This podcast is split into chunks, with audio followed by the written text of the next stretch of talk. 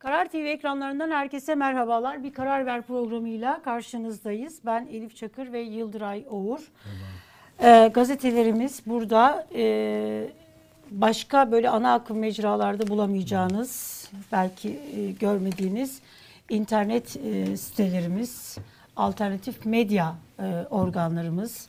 e, onlara bakacağız ve ilerleyen dakikalarda Osman Sert de bizlerle birlikte olacak. Ankara Enstitüsü e, Araştırma Direktörü. Belki Bodrum Ve Belediye Başkanı. Belki de Bodrum Belediye Başkanı'na da eğer uğraşıyoruz bağlanabilirsek Bodrum Belediye Başkanı'na da bağlanacağız. Yine yayın içerisinde e, son durumları kendisinden alacağız. E, Bugün yangınların, yang, ormanların, e, orman yangınların 7. günündeyiz. E, hala söndürülemedi. E, Evet. Ne diyorsun Yıldıray? Kaç Güçlü gün oldu? devletiz. Evet, 7. yedinci gün. Evet. Ee, güçlü devletiz, büyük devletiz, güçlüyüz, büyüğüz. Ee, ayrıca Cumhurbaşkanlığı hükümet sistemiyle yönetiliyoruz. Yani hızlı karar alınacaktı, hızlı e, adımlar atılacaktı. Ülke sorunların hemen çözülecekti. Ee, nasıl değerlendiriyorsun? Yani bu e, bir anda bunun tekrar e, bir propagandaya dönüşmesi hala yangınlar devam Hı hı. ederken gerçekten insan ne diyeceğini şaşırıyor. Yani e, yani bir hafta tamam yani yangın çok büyük. Hı hı. E, bütün bölgelerimizde bütün bölgede var. E, yani diğer ülkelerde de yangın oldu. Ama yani böyle yurt dışından destek istenmesini şey olarak görüp e, Türkiye'yi güçsüz göstermek isteyenler, mandacılar, Türkiye işgal ettirmek isteyenler falan bu kafaya nasıl gelinebildi hemen? Yani yangın devam ederken bu kadar çabuk nasıl siyasileşebiliyor?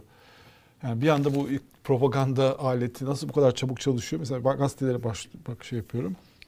Birlikte çok güçlüyüz. Ee, yani bu nedir yani şu anda? Bunun manası ne yani? İnsanlar evlerini kaybediyor, Türkiye'nin en güzel yerleri yanıyor, hala yanmaya devam ediyor. E, bunun e, söndürülmesinde de bir sorun olduğu çok açık. Yani işte uçaklar olmadığı ortaya çıktı. O yüzden kiralanıyor yani uçaklar kiralandı. Yani eğer o sorunumuz olmasaydı herhalde oradan buradan kiralama yapılmazdı Rusya'dan, Ukrayna'dan, Azerbaycan'dan. E, bunun da etkili olduğu ortaya çıktı. Yani yangının bu kadar büyümesinde, şey olmasında. Şu anda ilçe merkezleri, şey merkezlerine, e, insanların yaşadığı merkezlere de geldi. İşte birkaç işte mesela Hisarönü de e, boşaltıldı. Şu anda işte yangın e, orada sadece itfaiyeciler varmış. E, başka işte e, Bodrum'un işte Marmaris'in işte Dün Isparta'da yangın çıktı. Evet. Ya esas olarak e, dün mesela belediye şey e, bakan şey diyordu. 12 noktadaki yangını yangın dışında yangın kontrol altında. 12 nokta az mı? bir tanesi bile çok ciddi bir mesele bu. Yani bunu böyle propagandaya bu kadar hızlı dönmesi gerçekten insan artık öyle bir noktaya geliyor ki e, olay e, artık e, normal bir konuşma yapmak mümkün değil. Yani ülkenin yani bölgemizdeki her yerde e, yangınlar var. Bu kadar açık bir gerçek ortada. Yani sadece Türkiye'de yok. Türkiye'de de bu kadar çok noktada var. Bunu bir hemen bir şeye çevirdiler. Terör ülkemiz saldırı altında işte onu çevirdiler. Ortada bir delil yok, hiçbir şey yok. Ee, bu buradan bir pa- propaganda yapıyorlar. Buna karşı çıkan herkese e, sen PKK propagandası yapıyorsun, PKK örtmeye çalışıyorsun diyorlar. Ee, işte şu neden yangın uçakları yok diyenlere işte cevap yetiştirmeye uğraşıyor devlet. Yani hani yangınlar sürerken yapıyor bunu. Hani yangınlar söndürülse bir manası olacak da hani yangınlar sürerken bu kadar çok insan tahliye ediliyor, evler yanıyor işte yani bölge her hala devam ediyor işte şimdi Bodrum Belediye Başkanı'na bağlamak istedik. Hala 3 3 bölge yerde yangın var ve onlara gidiyor. işte toplantılar yapılıyor. Bakan gidiyor işte şeyin Şey belediye baş Manavgat Belediye Baş evet Ay, Manavgat sorumluluk Belediye Başkanı belediyelerde diyor. Sen nesin? Yani bir, bir, bir, bir taraftan böyle Belediye hani- başkanı mesaj attı. Manavgat Belediye Başkanı galiba. Ee, Üç bakan buraya gelmiş ama ben görmedim diye. Yani böyle de bir yönetim Evet. sorunu var. Hala devam ediyor. Yani bu- burada bile şey paylaşımı devam ediyor.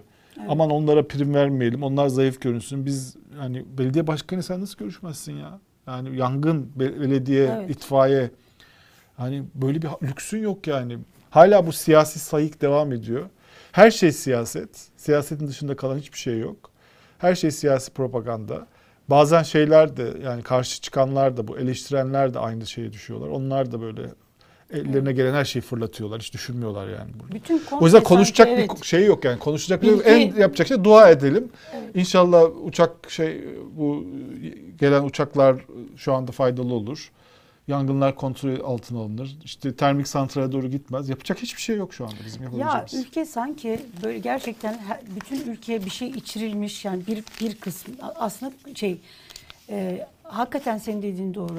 Hala e, o kutuplaşma o e, şey bitmiyor.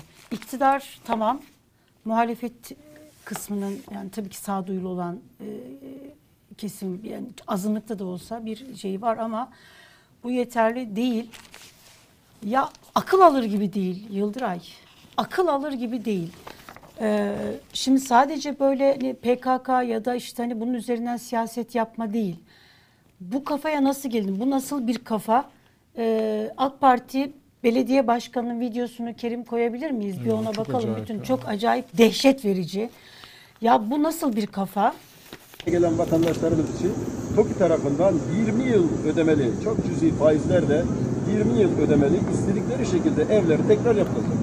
Yani ben şunu söylüyorum, çok eski evi olan vatandaşlar, yani bunu söylemek belki doğru değil ama keşke bizim de evimiz yansaydı diyecekler diye düşünüyorum. Onlara teselli, devletin teselli hibesi çok fazla. Bu nasıl bir kafa? Bu nasıl bir kafa? Aslında bu şaşırtmasın bizi. Yani 2019 yerel seçimlerinde koskoca bakan, deneyimli bir siyasetçi çıktı. Ee, AK Parti'ye verdiğiniz oy e, size dedi beraat belgesi olacak dedi. Van'da birisi çıktı, bir milletvekili çıktı. Dedi ki işte siz dedi oy vermezseniz ülke karışacak. Esenyurt'ta bir belediye başkanı çıktı. Ee, bunlar sözde bak bunları hani herhangi bir dini hassasiyeti olmayan siyasetçiler yapmıyor bunları bunu. Tamam bu kafa dini hassasiyetleri olan siyasetçilerin e, şeyi değil e, ortaya koyduğu bir e, üslup ya da yaklaşım tarzı değil. Ya bu nasıl bir kafa? Yani Esenyurt düşerse Mekke düşer, Medine düşer, işte Kudüs düşer denildi. İşte bu, bu kafanın sonu yok. Yani eğer halktan kopuk siyasetse işte bu. Yazıklar olsun.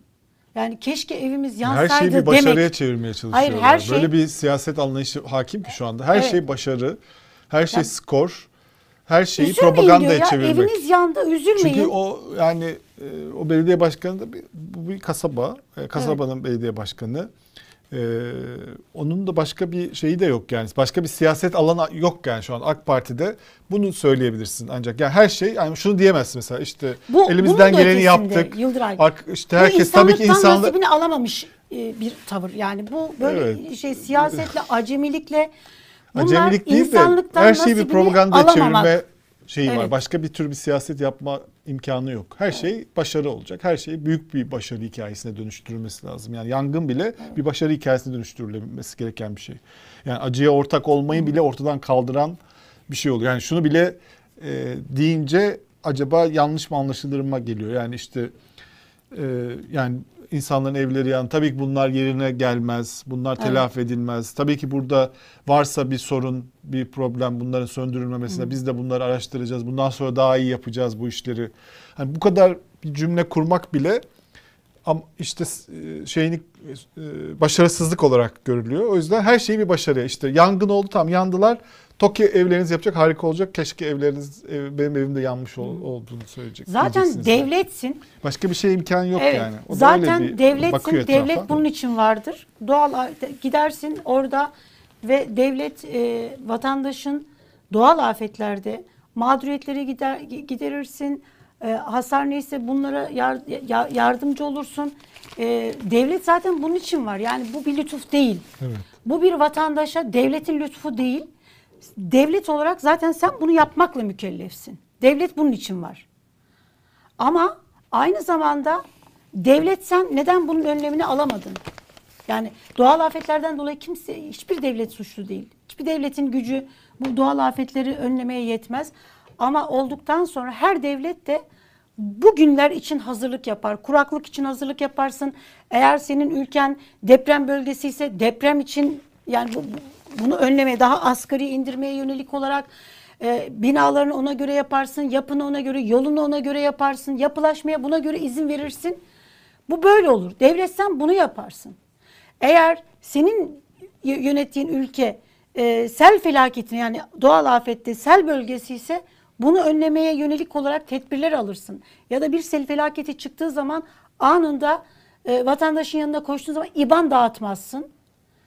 E, hani halk hep orada, vatandaş orada ama de- devlet yok. 99'da da yoktu. Deprem oluyor yine yok. E, Bak ben sana Salgın geliyor, koronavirüs oluyor, IBAN dağıtan bir devlet var. Şimdi Ee, işte e, yangın çıktı. E, ormanlar yanıyor 7 gündür. Bak ben sana bununla tam senin söylediğinle ilgili bir şey göstereceğim. Bunu böyle çekebilir misiniz? Ee, bu Orman Genel Müdürlüğü'nün 2 Haziran tarihli, daha ortada yangın falan yok. Evet. 2 Haziran tarihli bir uyarısı. Bak Evet. diyor ki sıcak gelişme, hava sıcaklıklarının artması ormanlarımızda yangın riskini de arttırıyor. Bak Evet. riskli olan bölgeyi vermiş. Çünkü Evet. hava sıcaklığı belli, iklim belli, e, şey belli, coğrafya belli. 40 dereceyi geç. Hala bugün de 40 derece. Dün bu bölgelerde 45 derece gören yerler vardı. 45, 44. Hala bugün 42, 43 diye devam ediyor. Bak bu 2 Haziran tarihi. 2 Haziran'da Orman Genel Müdürlüğü Türkiye'nin ormanlarına bakan şey diyor ki hava sıcaklıklarının artması ormanlarımızda yangın riskini de arttırıyor. Bu kadar net bir şey. Bu yani bir ay Ne önceden peki? bir ay önceden e, bak aşağıda diyor ki dikkat edelim ormanlarımızı birlikte koruyalım. E, kendileri ne yapmış? Öyle bir sorun var. Bakanlık ne yapmış? Öyle bir sorun var. E, e, bunun hani şimdi bir sürü işte spekülasyonlar, sabotaj şeyleri Evet. şey yapılıyor. Bir ay önceden zaten bu bilin görünüyor yani şeyde atmosferden işte meteoroloji bunu görüyor zaten. Ben mesela takip ettiğim bir takım meteorologlar var. Onlar günler öncesine uyarıyorlardı. Bak işte e, 40 dereceye geçiyor. E, nem oranı işte 20'lerin altını görüyor.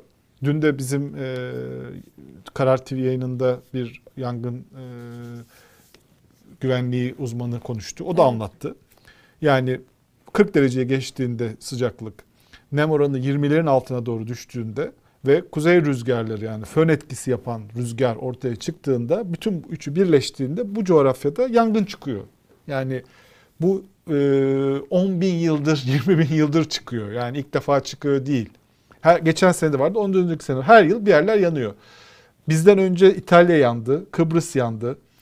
Ee, birkaç gün önce, birkaç e, Kıbrıs iki hafta önce, İtalya birkaç gün önce, hemen bir gün önce Lübnan yanmaya başladı. Belli yani bak burada Evet. da biliniyor.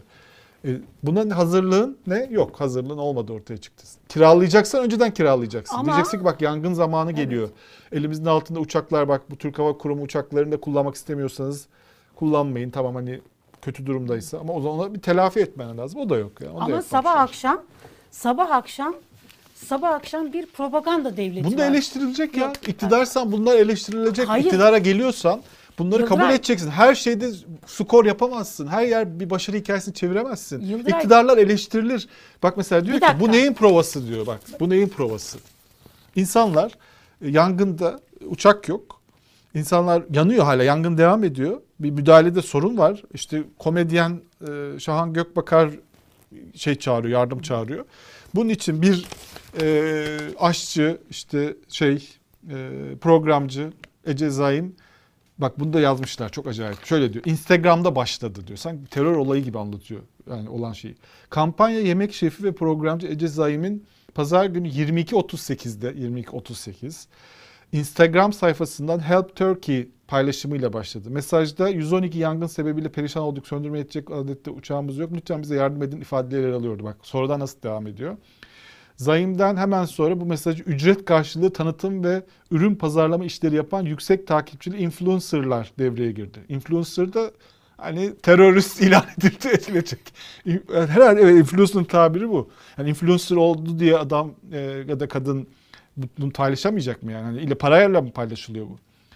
Bu kampanya bir süre sonra Help Turkey etiketiyle Twitter'da gündem haline geldi falan diye anlatıyor. Bu neyin provası diyor. Yani inanılmaz bir şey. İnsanlar bir yangını görüyorlar. İngilizce olarak bize yangın uçağı gönderin varsa bize yardım edin diye çağrı yapıyorlar. Çaresizlik içerisinde bunu yazıyorlar. Sen buna e, bir işgal projesi muamelesi yapıyorsun ya. İnanılmaz bir şey gerçekten. Bu bu bence bu çok tehlikeli bir hale geldi artık. Bu hani biz propagandayı sürekli eleştiriyorduk ama bu olayda mesela benim gördüğüm propagandanın şekli çok tehlikeli. Sokaklarda da karşı şeyi var. Karşılığı var. E, maalesef insanlar güvenlik şeyler yapıyor. Plakalar birbirine bir po- şeyi gördü mü? Bir jandarmanın konuşmasını uyarıyor insanları. Toplamış insanlar. Diyor ki yapmayın diyor bak bu WhatsApp'tan size diyor plakalar gönder. Birbirinizin plakasını birbirine gönderiyorsunuz. Bu terörist şeydi. Sırt çantalı herkesi diyor terörist ilan ediyorsunuz. Burası tatil bölgesi. insanlar sırt çantalı. Yapmayın bunları. Birbirimizi kırdırmaya çalışıyorlar. Bizim burada bir terör şeyi olsa biz bunu tespit ederiz. Yok şu anda böyle bir şey elimizde diyor. Adam insanları sakinleştirmeye çalışıyor. Yollarda çünkü silahlı insanlar devreye tutuyorlar. Çünkü burada deniyor ki e, sabotaj var deniyor. Sabotaj varsa insanlar da o sabotajı engellemeye çalışıyor.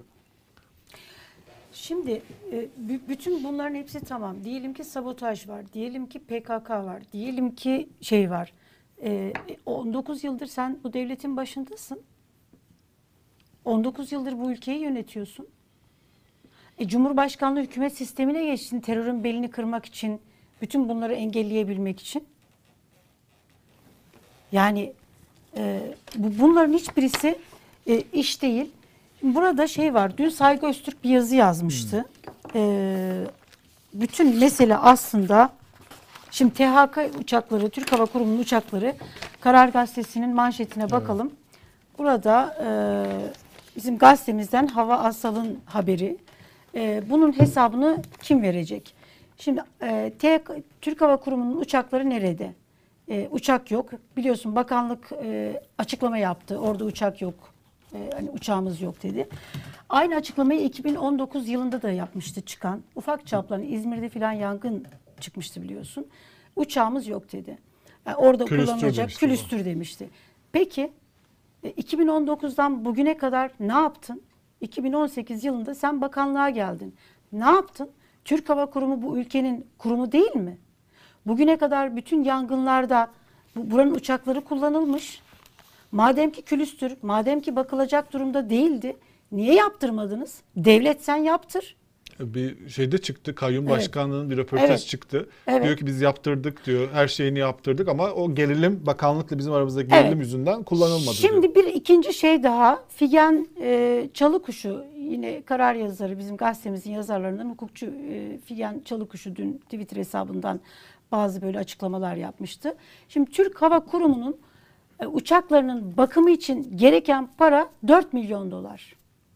İnanılmaz karışık. İle- Yani hayır sıkı dur. Şimdi Rus uçaklarına ödenen kiralama bedeli ne kadar? 24 milyon dolar. E bu devleti hani bu nasıl vatanseverlik? Bu nasıl ülkeyi severlik?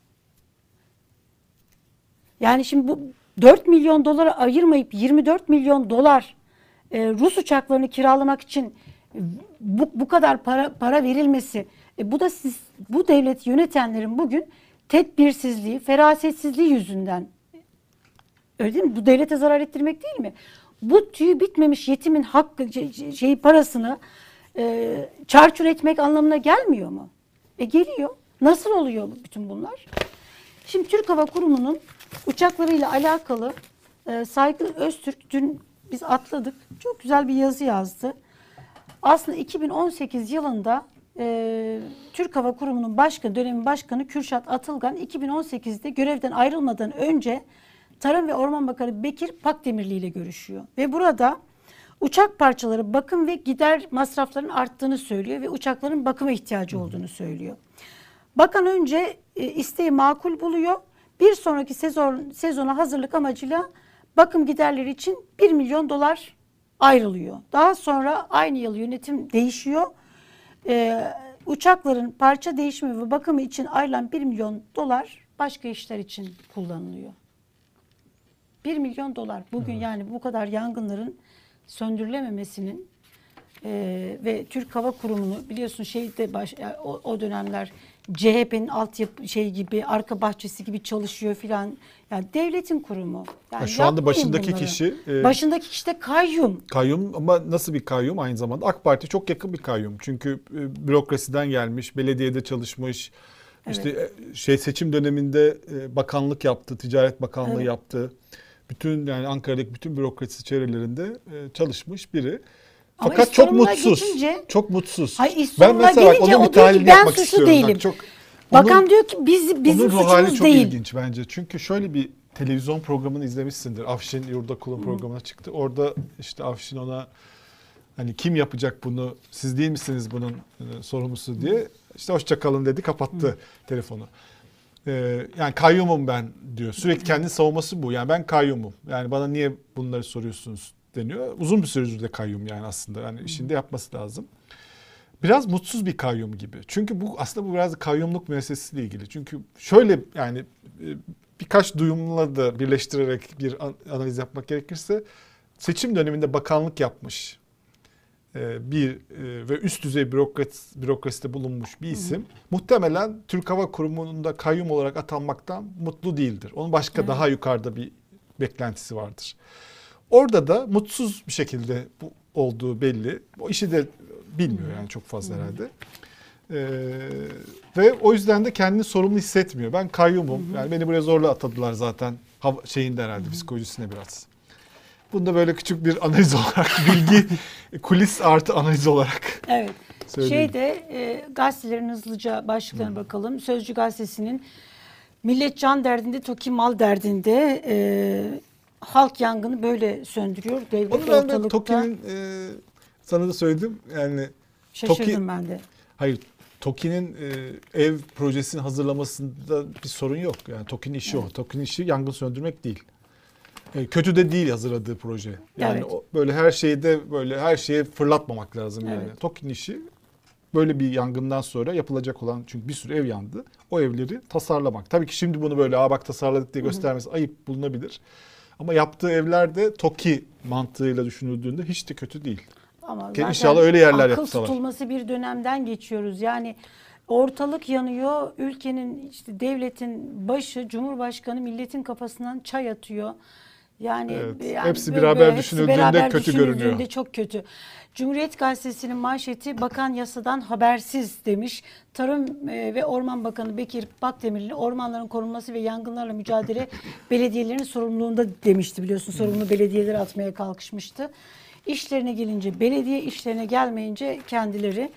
E, Hürriyet Gazetesi bu dönemde iyi gazetecilik yapıyor şu yangın döneminde. E, Orman yangınlarıyla alakalı muhabirleri orada. Alevler şehre girdi demiş. Hürriyet Gazetesi siyasi konular dışında hala iyi bir gazete. İyi bir gazete Ama yok, siyasi evet. konularda haber Ve şey var Antalya'da üniversite öğrencisi Azra Gülendam e, Haytoğlu'nun cinayetini e, taşımış manşetine, sür manşetine. E, şu bir dakika şeye bakalım. E, bir gün gazetesi iktidar kepenk kapattı demiş. İlk defa bir gün gazetesinin manşetine güzel bir manşet diyebileceğim. Gerçekten devlet kepenk kapatmış gibi. Yani Evet, böyle bir yani böyle bir şeyde şey gibi yani, devlet yok yani ortalıkta.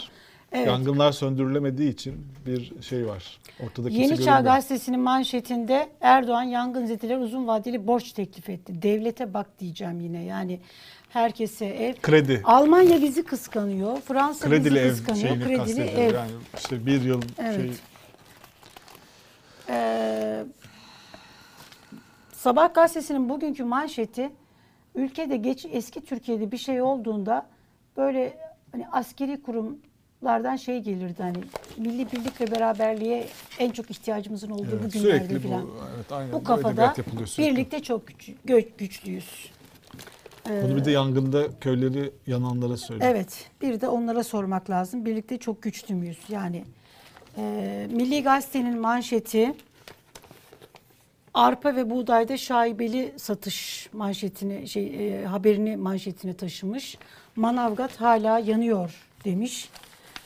E, burada da gazeteler var. Şimdi hızlıca istersen şeye bakalım. E, Gazete Pencere'nin manşetinde bir inat uğruna demiş. Gazete Pencere.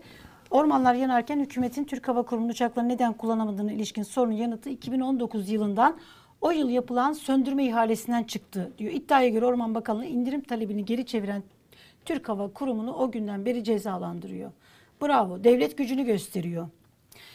Ee, Antalya Belediye Başkanı Muhittin Böceğin yetkililere sesleniyorum uçak gönderin yanıyoruz çığlığı var. Ee, yine manşetinde Bodrum yanıyor. Vahşet Antalya'da yine 21 yaşındaki üniversite öğrencisi Azra Gülendam Hay, e, Haytaoğlu'nun vahşi bir cinayete kurban gittiği de diğer manşetlerinden Evet. e, birisi. Serbestiyette çok e, ilginç şey var. Bu Büyükada'da işte 3 terörist yakalandı ellerinde benzin bidonu diye bir haber yapıldı. Evet. Biri Avustralyalı diye. E, aslında bunların e, denizden bir e, katı at- yağ e, bidonu atılmış denize. Deniz bunlar denize gitmiş 3 kişi. E, onu çıkar çıkarmışlar, çöpe bırakmışlar. O sırada işte birisi görmüş, zabıtaya söylemiş. Sonra olay ama şeye bağlanmış yani anlamışlar ne olduğunu falan. Çünkü yanan, yanıcı bir madde de değil. Sonra ama polis gelip ifade almış. Sonra da haber işte teröristler yakalandı ifade vereceklere çevrilmiş. Bunlar çıkmışlar anlatmışlar yani. Biz Evet. hani denizden deniz temiz olsun diye bir bidonu çıkardık başımıza bu geldi. Bir de bu yani biz bunları konuşuyoruz ama ana akım medya dediğim daha büyük haber kanallarında çok tuhaf şeyler konuşuluyor gerçekten. Bir tane CNN Türk'te bir tartışmanın videosu var. Ee, Bir eski asker e, şöyle anlatmıştı. İtalya'da diyor, Yunanistan'da, Amerika'da işte yangınlar var. Oralarda diyor bunun küresel iklim değişikliği işte yani iklim yüzünden olduğu söyleniyor. Oralarda bu olabilir diyor ama bizde asla diyor öyle olamaz. bizde asla öyle değil diyor. Ama şöyle diyor diyor ki PKK'ya diyor birileri e, bu e, tam bu zamanı yani iklimin böyle kötü olacağı işte sıcaklıkların artacağı nemin düşeceği zamanı meteorolojik mühendislikle PKK'ya bunu bildirdiler diyor. Yurt dışındaki güçler diyor. Bunlar diyor bunu anlamaz diyor yani bu şey yapmaz. Onlar da diyor bu aynı bu zamanlarda yaptılar bunu diyor. Böyle sanki küresel iklim değişikliği görün gibi görünsün diye diyor. Yoksa diyor yurt dışındakiler öyle olabilir diyor iklim yüzünden ama bizdekiler asla öyle değildir diyor. Biz böyle dünyada izole bir şeyiz. Evet. Aslında dünyada ne kadar kopuk olduğumuzu da gösteriyor bu. Yani dünyayı görmüyor insanlar. Dünyanın her yerinde cayır cayır yangınlar var. Ama böyle artık şöyle bir dünya kurulduğu için burada o yüzden sadece kendi içimizdeki şeylere bakıyoruz. Başka hiçbir şey görmüyoruz. Seni yanıma alayım Yıldıray. Ee, Gazete Duvar'ın e, haberi Osman Sert konuğumuz e, kendisini e, kendisi yanımıza geliyor. Ee, AK Partili Gazete Duvar'ın bir haberi var. Yine üzücü, tipik böyle halktan kopuk e, siyasetçi davranışı. AK Partili belediye başkanları yangına giden itfaiyecileri durdurup hatıra fotoğrafı çektirmişler. Çünkü tam böyle hani e, bu tür e, fotoğraflar çektirmek gerekiyor. E, T24'ün manşetinde e, T24'ün Enflasyon var manşetinde de. enflasyon var. Son 18 yılın en, en, En- yüksek Temmuz enflasyonu oldu. %19'a yaklaştı. E, evet. Osman Sert hoş geldin. Hoş geldin Merhabalar, hoş bulduk. Nasılsınız Ankara'dan? Teşekkür ederim, iyiyim. Sizler de iyisiniz. Ankara hava nasıl? Sıcak mı orada da? Ee, ya İstanbul'la yarışamaz. Yani Ankara birçok konuda İstanbul'la yarışamaz ama nemde yarışamayacağı kesin zaten. Evet. Ankara'nın akşamları güzel olur. Tabii tabii. Akşamları gayet serin. Şu aralar İstanbul çok nemli. Dün gece bayağı nemliydi. Korkunç. Evet. Ee, Ankara'da da tabii konuşulan şey yangınlar. evet. Tam sıcak falanlar. Ankara normalde birazcık freni boşa atar yazın. Türkiye'nin son 5-10 senesinde siyaset çok hareketli olduğu için 15 Temmuz sonrasında da yazlar hiçbir zaman sakin geçmedi. Bu yaz belki biraz sakin olabilirdi açıkçası. Bir de pandeminin getirdiği normalleşme vesaire e, biraz böyle muhalefet partilerinin araziye inmesiyle Ankara'nın boşalması gibi şeyler yaşandı. Ama bu yangın tabii ister istemez yine herkesin birinci gündem maddesi başkentte de yani tartışmasız Şimdi bir şey. e, Sabah gazetesi yazarı e, Hasan Basri Yalçın mesele yine ağaç değil başlıklı bir yazı yazmış. Elif'in favori yazarlarından. Evet. Sürekli arada okur. Tabii tabii yani devamlı bakıyorum çünkü muhteşem yazılar yazıyorlar ve hani bir güzel bir kafa yapıları var bu arkadaşların. Ee, diyor ki yine e, örgütlü bir saldırı var. Görev bölüşümü bile yapmışlar. Birileri hemen PKK'yı temize çıkarmanın peşine düştü. Birileri yalan haberler yapmaya başladı. Birileri linç kampanyalarına öncülük etti. E, mesele ağaç değil, iktidara saldırı var diyor. Bunu Bu değerlendirebilir misin? Yani tamam bunları biliyoruz da artık bu yangında bu bunun böyle çok daha korkutucu ve parodi seviyesine ulaştığı gibi bir izlenim var bende. Yani artık hiçbir siper realite var yani. Böyle artık tamamen gerçekten tamamen biz kopacağız. Biz biz böyle söylemek istiyoruz gibi bir kafaya gelinmiş gibi görünüyor. Sen nasıl düşünüyorsun? Şimdi daha önceki krizlerde iktidarı savunmak için elinizde daha rasyonel veriler vardı. Mesela deprem olduğunda yani Allah'ın takdiri de diyebilirsiniz. Jeo işte e, doğa hareketleri diyebilirsiniz. İktidarı suçlamayabilirsiniz.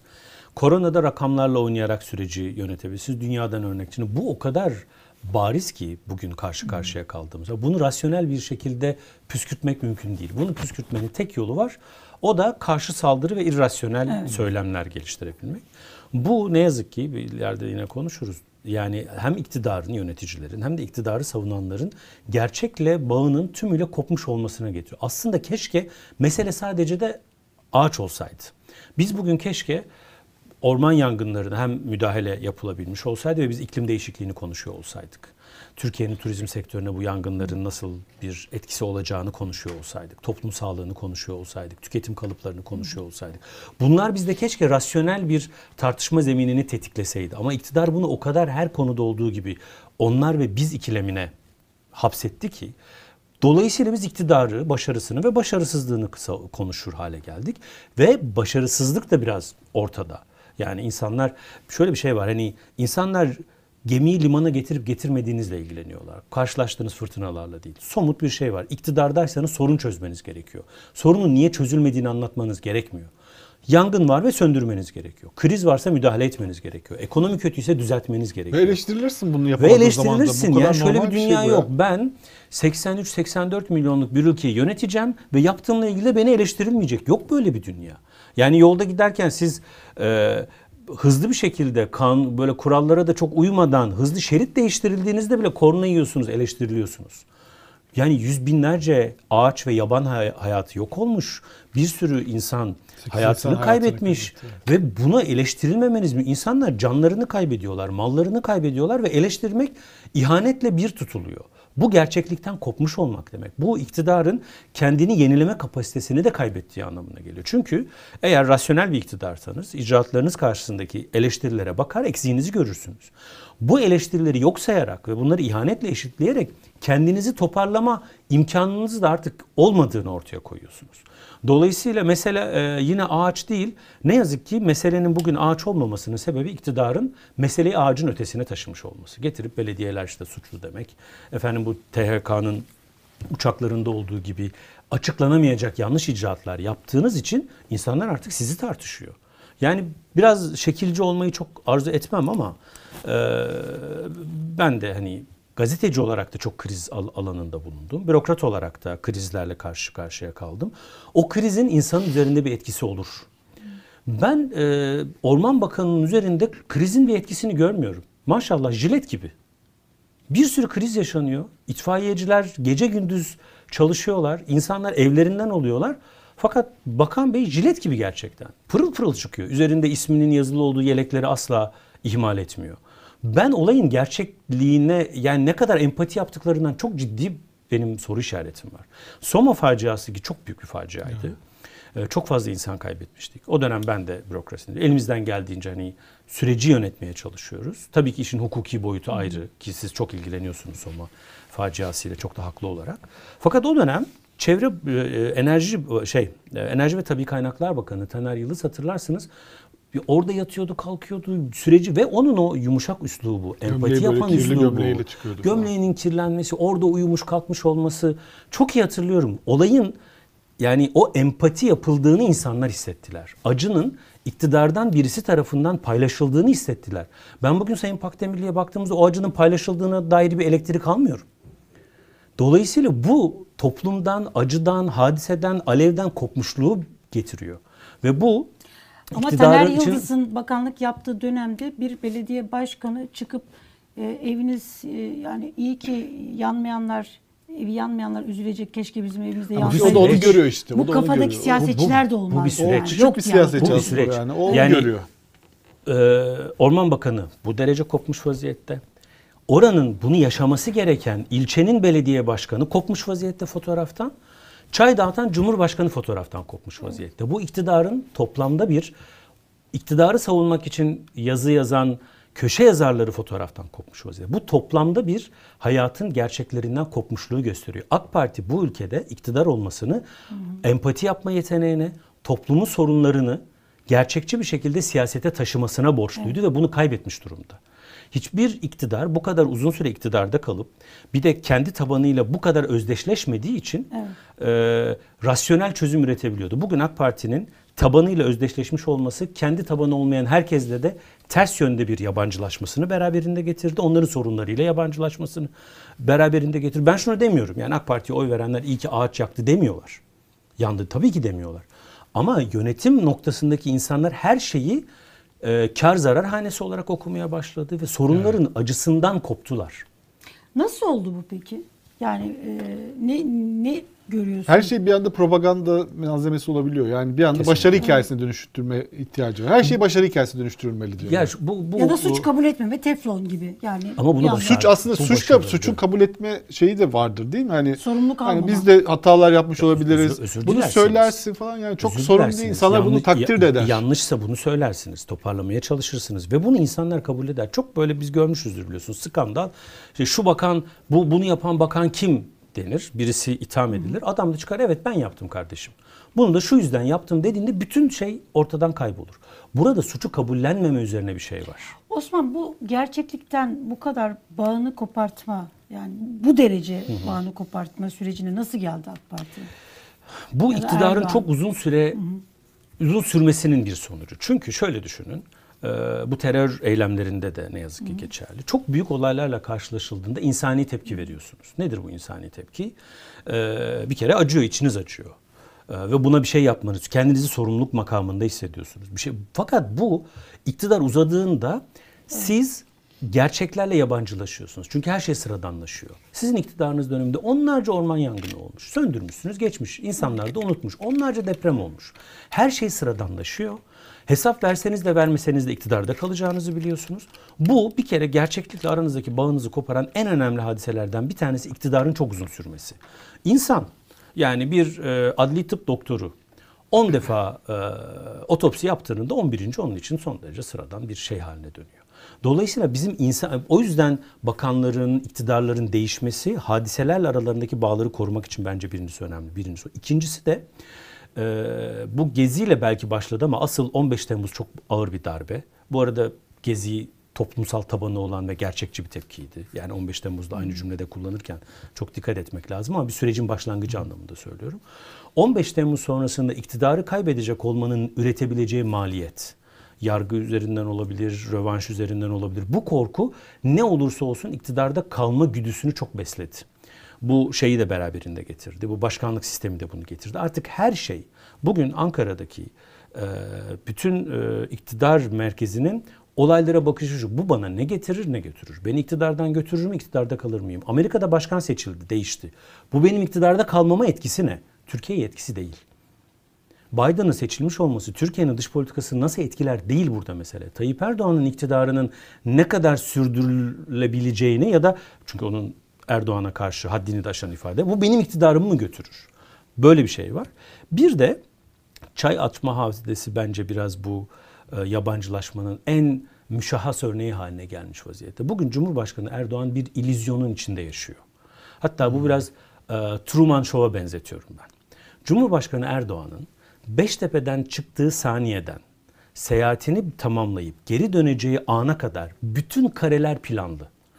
Bütün özel kalem mekanizması, bürokrasi mekanizması, yerel yöneticiler ve güvenlik mekanizması Erdoğan'ın hiçbir sürprizle karşılaşmaması üzerine kurulu bir refleksle yaşıyor. Erdoğan'ı mutlu etme. Kesinlikle ve bu Erdoğan'ı gerçeklikten koparıyor. Bu çok uzun süredir olan bir şey. Cumhurbaşkanı Erdoğan artık değdiği tek şey de kendi teşkilatı zaten. Yani kendi teşkilatı olmayan kendisine muhalif ne gazeteciyle temas ediyor ne öğrenciyle temas ediyor. Beştepe'deki işte ne de gerçek halkla temas Gerçek halkla, gerçeklikle temas etmiyor artık Cumhurbaşkanı Erdoğan. Bugün tatile gittiğinde bile Okluk Koyun'da gerçeğin dışında Cumhurbaşkanı Erdoğan için yaratılmış bir Truman Show seti var orada. Yani e, yatarken, kalkarken, kahvaltıya inerken, merdivenden çıkarken ne göreceği, neyle karşılaşacağı planlı bir hayat yaşıyor Erdoğan. Beştepe'den çıkıp dönene kadar ben yani biraz da üzülerek izliyorum. Yani orada insanlarla bir araya gelmiş. Orası bir afet bölgesi. Bizim insanımız bunu anlar. Afet bölgesinde herkesin ağzında son model pırıl pırıl maske olur mu Allah aşkına? Kimi kimden koruyorsunuz? Dağıtıyorlar o maskeleri. Tabii ki o olmadığında Erdoğan'a yaklaşamıyorsunuz. Yakınını kaybetmiş aile Cumhurbaşkanı Erdoğan tarafından kabul ediliyor. Bu kabul edilme kelimesi de beni çok rahatsız ediyor. Çünkü bu bir e, ast üst ilişkisi de tarif ediyor. Yukarıdaki aşağıdakini kabul eder. Bir araya gelmez, görüşmez, kabul eder. Bu e, algı, bu devlet algısı, ben devletim algısı ve bütün her şeyin planlanması algısı bir süre sonra bu ilk baştakine de söyleyeyim iktidarın çok uzun sürmesi bunu da daha da kurumsal hale getirdi. Artık Cumhurbaşkanı gerçekten koparıyor. Hiç kimse er, yani bazen biliyorsunuz gördük örneklerini kazara temas ediyor. Evime ekmek götüremiyorum diyor. O kadar da değil diyor. Adam ertesi gün ya ben vallahi öyle bir şey demedim diye Anadolu Ajansı'na açıklama yapmak zorunda kalıyor. Peki ama e, Cumhurbaşkanını gerçekten koparmaya etrafı mı çalışıyor? Yoksa kendisi Çift taraflı. kendisi de bundan böyle istiyor zaten. Çift taraflı. Mutlu olmak Kesinlikle. istiyor Yani, değil mi? e, Yani çok bu hani bir bir şey, şey var ya danışmanları yanlış yönlendiriyor diye bir, bir şey. söylem Öyle- var. öyle bir şey. Bir kere AK danışmanlarınızı Parti siz seçiyorsunuz. Eleştirel olan yani AK Partililerin bir şeyi var. Çeşitli aşamaları var. Eleştirellik aşaması. Tabii, tabii, tabii. Bu ilk giriş. Böyle en böyle ilk cesaretini bulanlar aslında iyi ama falan. Öyle bir danışmanı yok danışmanlarınızı Siz herhalde. seçiyorsunuz. Bakın e, kişisel bir örnek olacak ama Sayın Davutoğlu ile ben yaklaşık 8-9 sene beraber çalıştım. İlk başladığımızda Sayın Davutoğlu şunu demişti. Bana bir şey söylerken korkmayacaksınız. Söylediğiniz şey yanlış olabilir. Ben sizin sözünüzü dinleyip yanlış bir şey yapabilirim. E, yapmayayım. Yapmayayım yani yapan benim, karar alan benim. Eğer bir süre sonra siz bir şey söylememeye başlarsanız sizin anlamınız olmaz demişti. Ve bilen bilir çok sert tartışmalar da yaşandı Sayın Davutoğlu ile o başbakanken ya da Dışişleri Bakanı iken. Çünkü fikirlerinizi söyleyebiliyordunuz. Bir süre sonra zaten ve ona rağmen de sizi uzaklaştırmış. Siz eğer sizi eleştiren danışmanlarınızı uzaklaştırmaya başlarsanız sadece sizi övenleri bir hepsini bir danışmanları geçin. Gazetecilerin isimlerinin hepsini Sayın Cumhurbaşkanı ve ailesi tarafından belirleniyor. Değil mi? Çok basit. Hadi halk size değmiyor. Ama eleştirel gazeteciler var. Onları seçersiniz. Onları bir araya getir. O da mesleki olarak size karşı bir propaganda yapmaması gerekiyor. Profesyonel bir gazeteci soğukkanlı bir şekilde Ama size... sadece zaten gazetecilik diye yapmıyorlar ki. Gazetecilik diye bir şey Hayır yok. hayır. Şu andakiler Evet. yapmıyor. Ama siz eleştirel, si- sizi desteklemiyor olabilir. Her gazeteci sizi desteklemek zorunda değil. Gazeteci sizi desteklemek zorunda değil zaten. Kendi Hayır, onu- gazetecileri de o mesela hani gazetecilik İşte zaten şey ben onu yok, kastediyorum. aradaki Eleştirel mesleğine bağlı. Kabul Türkiye'deki gazetecilik her mahalleden iktidara karşı e, taraf almak üzerine de kurulu. Kimi zaman büyük holdinglerin sırtından iktidara ateş etmenin bir yolu olarak da görülmüştür gazetecilik filan ayrı mesele ama iktidar bunlarla yaşamak zorundadır. Kendine dikensiz gül bahçesi kurmak iktidar değil. Siz bütün dikenleri temizlediğinizde o gül bahçesi sadece sizin bahçeniz oluyor. Siz çiti çıktığınız zaman başka bir dünya var ve o dünyanın sizin dünyanıza girmesine müsaade etmiyorsunuz. O yüzden diyorum Trump şey e, Truman Show derken her şeyin belli olduğu ilk dakikadan son dakikaya kadar ne olacağı belli. Çay meselesi de böyle. Ama o da bir Cumhurbaşkanı kural. biliyor. Truman bilmiyordu çünkü. O nerede bilmiyordu yaşadığını. tabii, tabii, tabii. Cumhurbaşkanı, Cumhurbaşkanı, Truman Show'dan memnun. Cumhurbaşkanı bunu bizatihi kendisi, yakınları, yönetmeni gibi aynı ailesi, zamanda. danışmanları onlar da bunu istiyorlar. Hatta bir orada bir şey aksadığında bu nereden çıktı diyor. Niye bunu aldınız oluyor.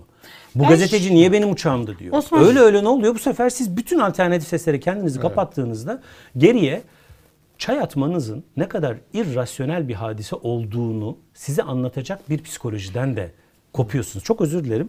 O, şu yüzden önemli. Şimdi bu sistemi, şimdi o çayı koordine etmesi gereken en az 50 kişi var. Onu tedarik etmesi gereken, Cumhurbaşkanı'nın olduğu yere götürmesi gereken, otobüsün içerisinde çay transferini sağlamı. Bu, bu bir mekanizma, bir çay bürokrasisi var orada artık. O bürokrasi işini yapıyor. Ve her şeyin siz bir süre sonra kendi yarattığınız Otomatiğe bürokrasinin ve düzenin esirisiniz artık. Artık siz siz değilsiniz. Orada o ürettiğiniz koruması soruyor Cumhurbaşkanı'na.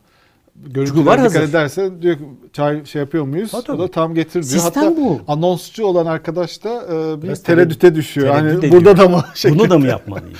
Ama artık e, gerçek hayatla temas etmeye etmeye zaman içerisinde sizin inisiyatifinizle, çevrenizdekilerin inisiyatifiyle, kimilerinin kendini anlamlı hissettiği. Çünkü o iş olmazsa beraberinde bir sürü adam işsiz kalacak. Yani o haberleri birisi kontrol etmezse, basının üzerinde birisi kontrol kurmazsa adam işsiz kalacak. Efendim olur mu? O işini yapıyor diyor. O zaman sen ne iş yapıyorsun diyor. O istediğini bana karşı yazacaksa sen niye varsın diyor. Bu üretilmiş olan e, set, dekor, film dekoru artık Cumhurbaşkanı'nın etrafını sarmış vaziyette. Bunu tam destekleyecek bir şey söyleyeyim. Bir yıl önce şöyle bir şey duymuştum. Ee, Cumhur yani ekonomik krizin yani bir, birkaç yıldır ekonomik kriz böyle gün gün an an böyle i- şey yapıyor, derinleşiyor. O dönemlerde işte bir yurt dışı gezisinden e, dönerken e, iş adamlarına, danışmanlardan birisi gidiyor uçaktaki işte biraz sonra Cumhurbaşkanı ile görüşeceksiniz. Size işler nasıl dediği zaman kötü demeyin, her şeyin iyi olduğunu söyleyin gibi bir tembihte bulunuyorlar. Yoksa kızar Yani- Cumhurbaşkanı. Yoksa- Yok, yoksa evet. Cumhurbaşkanı biliyordur ekonominin çok iyi olmadığını Evet. herhalde. Acaba? Hani işte mutlu Bilmiyor mu? olmak. Hayır. Ya Sen bakın nasıl- Berat Tamam. Albayrak e, hazine ve ekonomiden sorumlu bakanken Cumhurbaşkanına sunulacak olan bütün ekonomik veriler onun elinden geçiyordu ve kötü bir veri gitmiyordu. Ve ben hakikaten o yüzden de Cumhurbaşkanının o dönem Merkez Bankası Başkanlığına atanan Naci Ağbal artık hazine boş diyene kadar bunun gerçekten farkında mıydı emin değilim. Bu Cumhurbaşkanı Erdoğan temize çıkartmaz. Çünkü bu sistemi teşkil eden Cumhurbaşkanı'nın bizatihi kendisi. Damadını oraya getiren, bütün eleştirilere kulağını kapayan, onlarca insan Berat Bey'den şikayet etti. Onları dinlemeyen, İstanbul seçimlerinde bütün bunların hepsinin kararını veren Cumhurbaşkanı Erdoğan. Fakat kendi ürettiği bu sistem onu gerçeklikten kopardı. Ekonomiyle ilgili de bütün rakamlar ya en iş adamı bile gittiğinde kazara 3 cümle fazla söylese ya dinlenmiyor ya bir daha görüşemiyor zaten. Dolayısıyla bu Türkiye açısından şöyle bir sonuç getiriyor. Bu iktidarın mevcut sistemle ki bu böyle pat diye oluşmuş bir sistem değil. 20 senede oluşmuş bir sistem. Dolayısıyla da bir günde de değişmeyecek. Bu süreçle, bu medya algısıyla siz bütün gün sabahtan akşama kadar ofisinizde eğer A Haber izliyorsanız, başka eleştirelleri izlemiyorsanız, var olan eleştirileri de yok ediyorsanız e bir süre sonra zaten sizin kendinizi dönüştürme şansınız da kalmamış demektir. O yüzden ben iktidarın bundan sonra görevde kalabilmesinin yapacağı siyaset mühendisliklerine, seçim kanunu değişikliklerine bağlı olduğunu düşünüyorum. Bunun dışında siyaset üreterek, toplumdaki algıyı değiştirerek iktidarını uzatmasının bu saydığım yapısal sebeplerle artık mümkün olmadığı Peki bu bütün bunlar bu Truman Show yaratılmış işte bu set İllüzyon. illüzyon e, halk yani gerçek halk e, bu illüzyona tepkisi nasıl? Her ay anketler y- yapıyorsunuz. E, iş dünyasına yönelik olarak yaptığınız anketler var. Nasıl anket sonuçları? Mesela Bekir Ağırdır'ın e, yaptığı bir açıklama var. Artık hani erken seçim diyor Bekir Ağırdır. Ne var? Nasıl e, anketlerde son durum?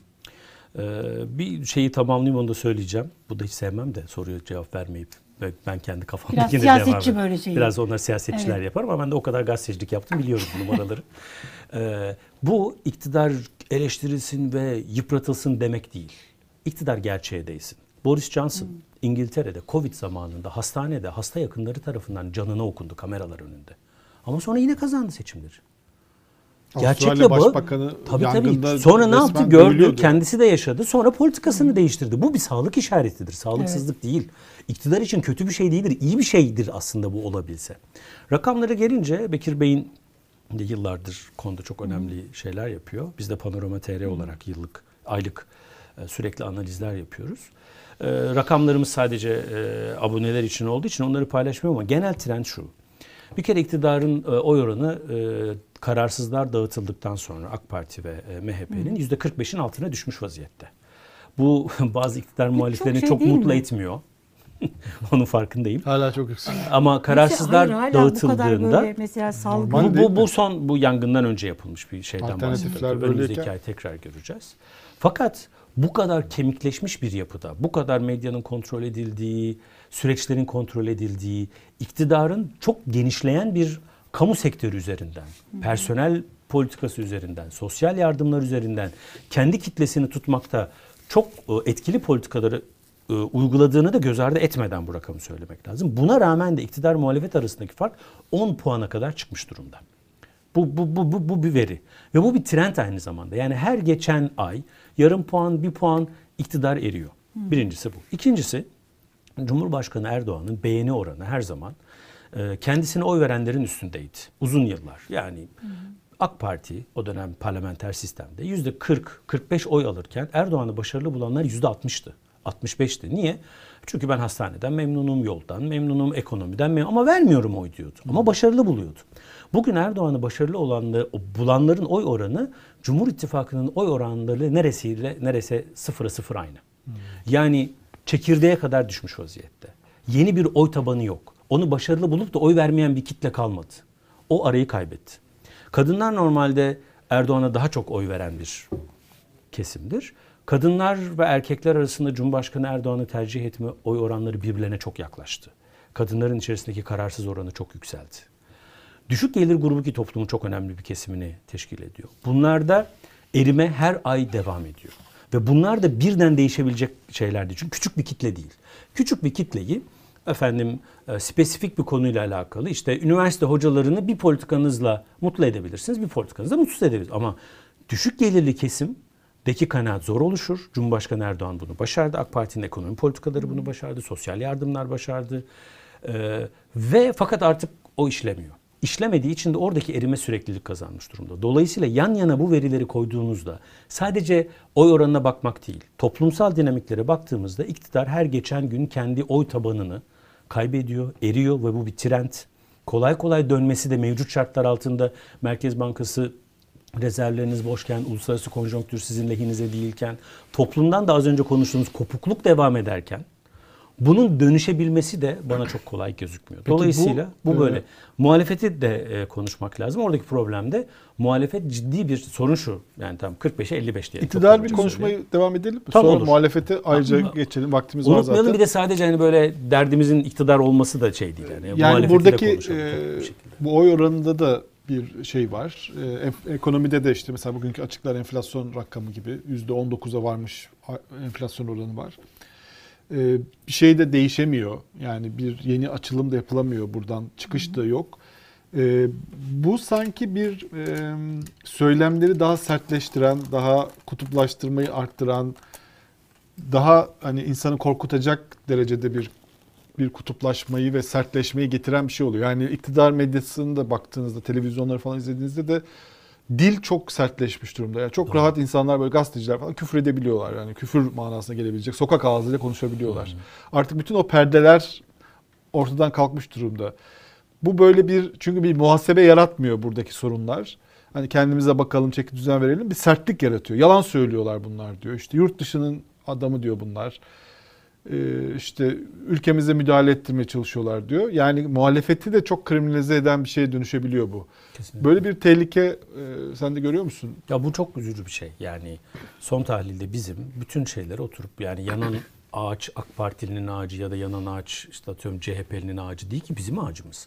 Ve bunu bu kutuplaşmaya gitmeden aslında tartışabiliyor olmamız lazım. Fakat iktidarda kalmak için takip edilen bu kutuplaşma, beka söylemleri e, ne yazık ki yavaş yavaş zıvanadan çıkmaya başladı. Ve bu çok ürkütücü bir şey. Ya iki gün sonra sokakta insanların birbirlerine karşı alan muhafaza girişebilecekleri daha sert ben bir Konyalıyım. Konya'da en son yaşadığımız hadiseyi biliyorsun. Mesela Konyalılarda şöyle bir endişe vardı. Ben yani o hadiseyi ayrıca konuşmak gerekir. Başı ırkçı değilse bile son gelinen süreçte bu e, ırk temelli nefret üzerine oluşturulan psikolojinin de bir rol oynadığını düşünüyorum. Ama mesela Konyalılar şundan korktular. Doğu ve Güneydoğu'da hatta kimi zaman Türkiye Cumhuriyeti tarihinde böyle e, planlı adımlar çok. Bir Konyalı ailenin Allah muhafaza başına bir şey gelir mi diye korkmaya başladılar. Şimdi insanlar bundan korkmaya başlıyorlarsa artık toplumun iktidara, e, devletine tırnak içerisinde devlet kavramını kutsamak için zinhar söylemiyorum bunu. Aşınıyorsa bu artık her türlü sosyal patlamaya e, müsaade eden bir zeminin oluştuğu anlamına geliyor. Bunu yumuşatması gereken iktidarken iktidar bile bilekis Bundan aynen bugün ormanlarda yani. olduğu gibi e, yangına körükle gidiliyor.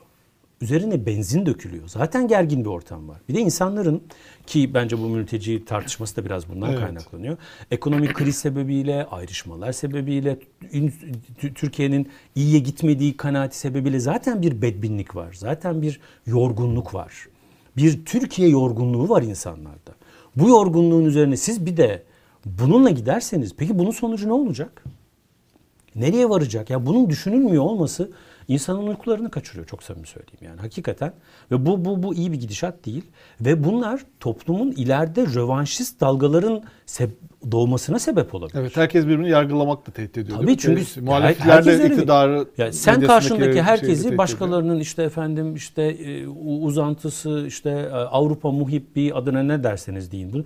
Ya pandemide Amerika Birleşik Devletleri'ne dahi maske göndermek bir kahramanlık gösterisiydi. Ya Allah aşkına Amerika'nın bizim maskemize mi ihtiyacı vardı? İşte şimdi Almanya'dan gelen aşılarla toparlıyor memleket kendisini. Maske falan değil yani. Ama böyle askeri nakliye uçaklarıyla göstermelik kesinlikle, sembolik. Bir tane kasayla gönderdiğiniz e, şey, e, maske Amerika Birleşik Devletleri'nde kızgın e, tavaya düşen damla misali gibi bir şey anında buharlaşır gider. Bu iyi. Siz herkese maske gönderin. Siz herkese çünkü bir büyük bir küresel problem var. Gönderin iyi de yapıyorsunuz. Amerika'nın ihtiyacı yoktur ama Sırbistan'ın vardır, İran'ın vardır. Gönderin. E sizin canınız yanarken başka bir yerden birisi yangın uçağı göndersin dediğinizde bunu suçluyorsunuz ve bu tutarsızlık. Bu hani ikiyüzlülük demek istemiyorum ama insanları adil olmayan bir şekilde yargılamak insanlardaki nefreti körüklüyor. Şimdi e, Devlet Bahçeli e, grup toplantısında e, konuşuyor. E, Hepimiz nefesimizi tuttuk Sayın Bahçeli konuşmaya başlayınca. şöyle söylüyor. Yani diyor ki sinsilikler falan. yabancı ülkelere çağrı yapılarak yardım taleplerinin yoğun olarak gündeme taşınması Türkiye'yi aciz ve muhtaç bir ülke gösterme sinsiliğinin şifreli mesajı olarak değerlendirilmelidir. Şifreli mesaj. Ne Demiş. şifreli ya? Açıkça mesaj işte. Şifre yok ki. Şimdi bu e, Help Turkey e, vesaire gibi sosyal medya paylaşımlarının Twitter'daki algoritmasını analiz eden bir yazı okumuştum ve bunu ilk başlatan mekanizmanın e, biraz manipülatif bir odak olduğuna dair çok böyle veri temelli bir şey vardı. Bu öyle de olabilir. E, yurt dışındaki bu FETÖ iltisaklılar olabilir vesaire filan. Ama bu toplumda bir ihtiyaca karşılık gelmediği anlamına da gelmiyor. Ve e, şu da bir yani bu e, cihan devleti söylemi, güçlü devlet söylemi nin altını boşalttığı için bence iktidar burada rahatsız. Yoksa bu gayet normal bir şey. Yani bir deprem olduğunda bir ülke depremle tek başına mücadele edemiyor olabilir. Ya da bu kadar büyük bir yangını kontrol edebilecek olan bir yangınla mücadele sistemini ayakta tutmak aynı zamanda 10 şehirde birden toplumsal ayaklanma ya da problem çıkacakmış gibi çevik kuvvet beslemenizi gerektirir.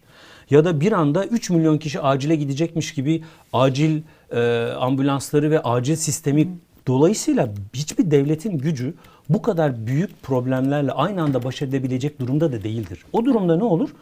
Yani siz de komşu olarak değil mi? Ya paranız biter yanınızdaki kişiden istersiniz. Sonra verirsiniz. Onun ihtiyacı olduğunda siz yaparsınız. Bu uluslararası sistem de böyle bir şey. Hele hele iklim gibi bir meselede. Dolayısıyla e, Bu arada Türkiye yardımda kabul etti bir taraftan. Tabii, tabii, etti de. Başvurdu Avrupa Birliği'ne. Evet. Tabii Avrupa istedi. Birliği'ne, evet. Hayır bir de Normal hakkı bir da. Evet. Hak, hakkı Orada ya ben eğer Türkiye'nin Avrupa Birliği olarak zaten. bir sürü bir bir e, Akdeniz sürecinin parçasıysam Akdeniz iklimi bir ortak iklim, ortak kültür havzası, ortak e, bitki örtüsü havzası birbirimize destek olmamız lazım ve ben de bunu isterim. Sen de ihtiyacın olduğunda söyle ben geleyim. Ama da İtalya da benim istedi. göndereceklerimin hepsinin ben parasını kiralayarak ödüyorum. Benim hiçbir yangın uçağım yok. Niye yok? Niye bugüne kadar bu geliştirilmemiş? Çok da haklı sorular insanlar. Dolayısıyla hani bu şeyin üstünü örtüyor bu gösterilen tepki. Bir tane Cumhurbaşkanlığına ait dev bir uçağın maliyetiyle bununla mücadele edebilecekken niye bunu yapmadın haklı eleştirisinin üzerini sen dışarıdan yardım talep ederek e, bizi zayıf göt bu böyle bir şeyle üstü örtülmeye Peki çalışılıyor. Osman bir şey sormak istiyorum. Şimdi muhalefet bir taraftan yangın söndürme uçaklarımız yok. Hangarda bekliyor.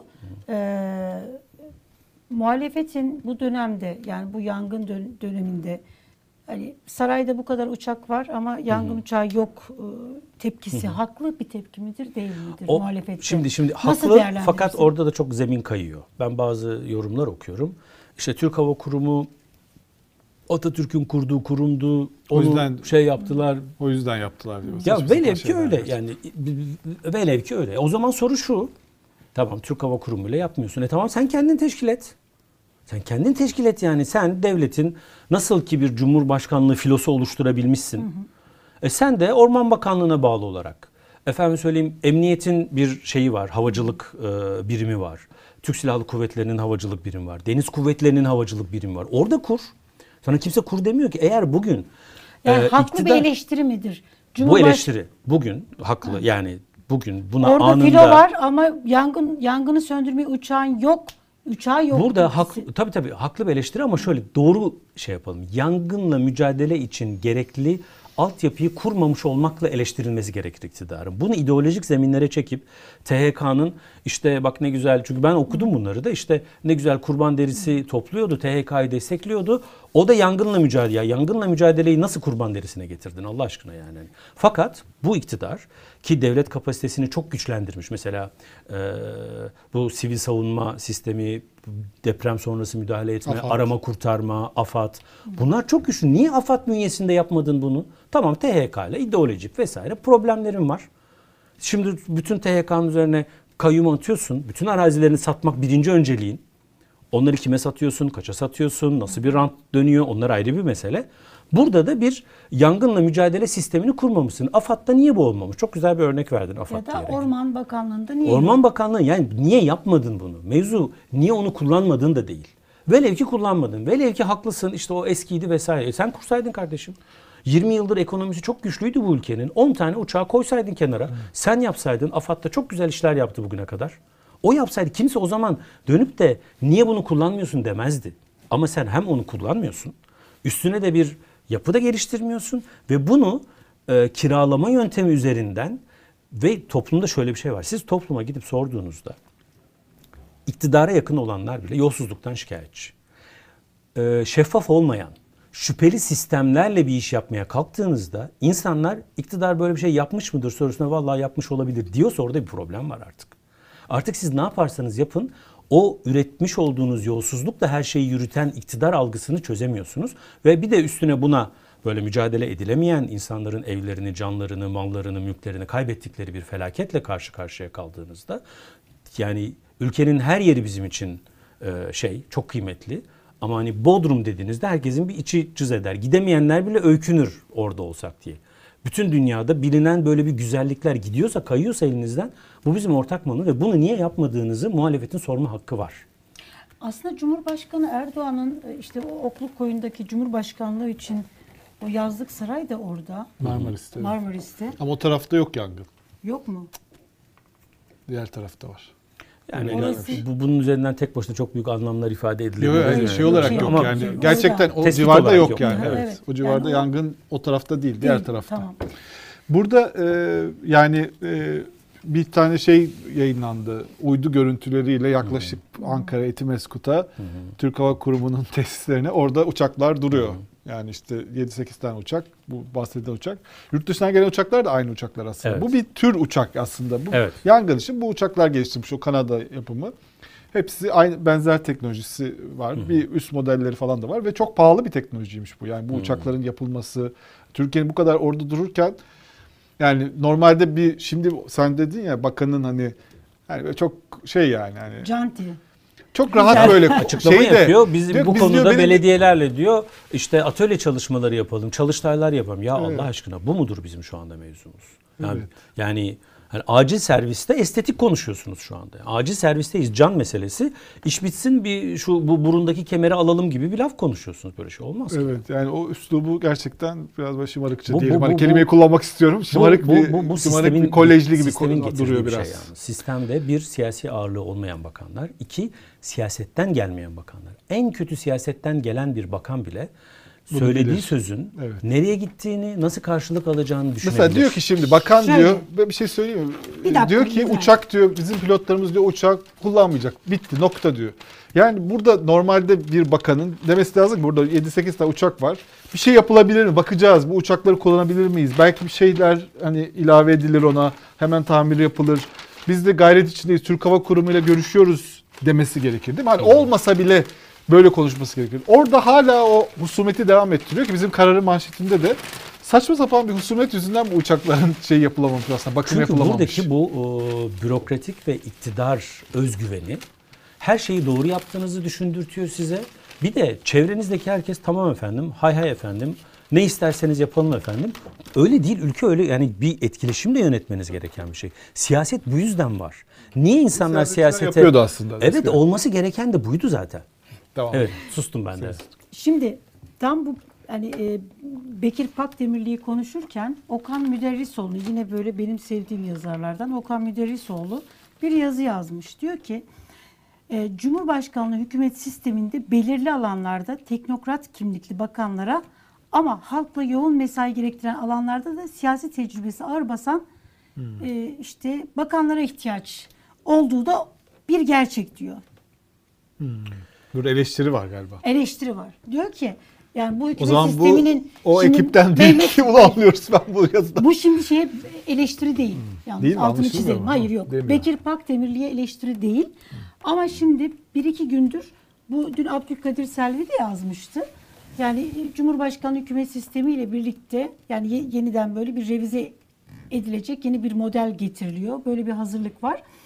E, bu Cumhurbaşkanlığı hükümet sisteminin en belirgin özelliği teknokrat bakanlar yani siyasi teknisyenler. Yani herhangi bir ağırlıkları yok, karar alma e, şeyleri yok, inisiyatif alabilecek durumda değil. Burada genel bir şeyden bahsediyor. Diyor ki hem teknokrat olsunlar hem de diyor iyi olsunlar. Yani böyle bakanlara da ihtiyaç olduğu bir Hem gerçek gibi. teknokrat olsunlar hem siyasi halkla ilişkileri iyi olsun. İyi olsun hem de işte şey olsunlar, inisiyatif de alabilsinler. Böyle bakanlara ihtiyaç olduğu da bir gerçek diyor. Yani benim tabii ön yargım diyelim. Ben biraz e, niyet okumaya gidiyor olabilirim. O yüzden haksızlık da yapıyor olabilirim. E, dolayısıyla çok ön yargılı değilsem bazen e, Okan Müderrisoğlu ki beraber çok gazetecilik de yaptık. Yazdıklarını acaba Berat Bey'le de konuşarak yazıyor mu diye arada bir aklıma geliyor.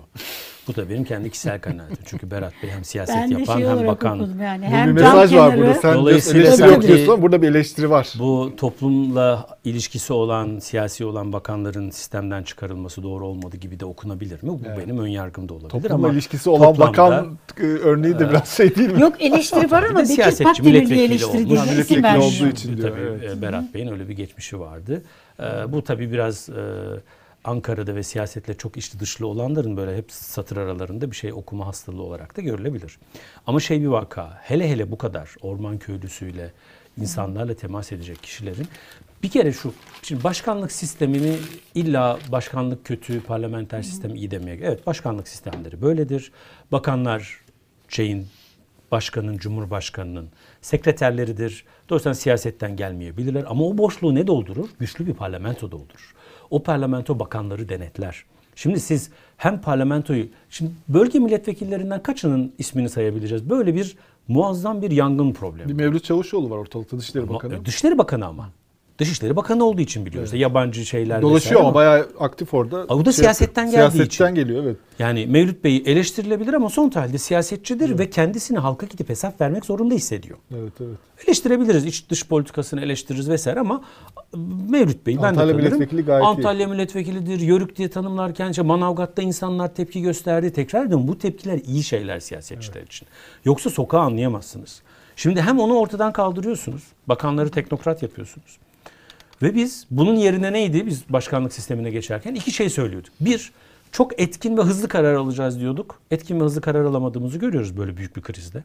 Bir türlü karar alınamıyor, süreç ilerleyemiyor. İkincisi parlamento güçlendirilecekti. Ya Allah aşkına şurada 3-5 tane önemli il var. İşte Mersin'den başlayalım Antalya, Muğla, Denizli, Aydın oralar genelde. konu- Ben bir tane milletvekili ismi hatırlamıyorum son dönemde öne çıkan, vatandaşla birlikte olan, onun sorununu Bu olan, olayda öne o çıkan, değil sorunu bakana aktaran. Toplum peki nerede değecek? Onlar da Peki insanlar, herhalde. insan, e tabii insan nerede değecek siyasete? İktidara sorununu ne, nerede değiyor? Sosyal medyada değiyor. E, sosyal medyada filtresiz, tümülü tepki üzerine kurulmuş. Bu geçişkenlikleri ortadan kaldırdığınız zaman yani Normal mekanizmaları kaldırdığında- kalem eğer esnekse, temas varsa ama esnek değilse kırılır bu kalem. Bu sistem gitmez. Bugün geldiğimiz yer burası. Artık toplum siyasetle sadece kavga üzerinden temas edebiliyor. Sosyal medya kavgası üzerinden temas edebiliyor. Ya bu, bu doğru değil. Bakın muhalefet liderleri gidiyorlar, insanlarla temas ediyorlar. Bir şeyler söylüyorlar. İktidarın bunu yapabilmesi lazım.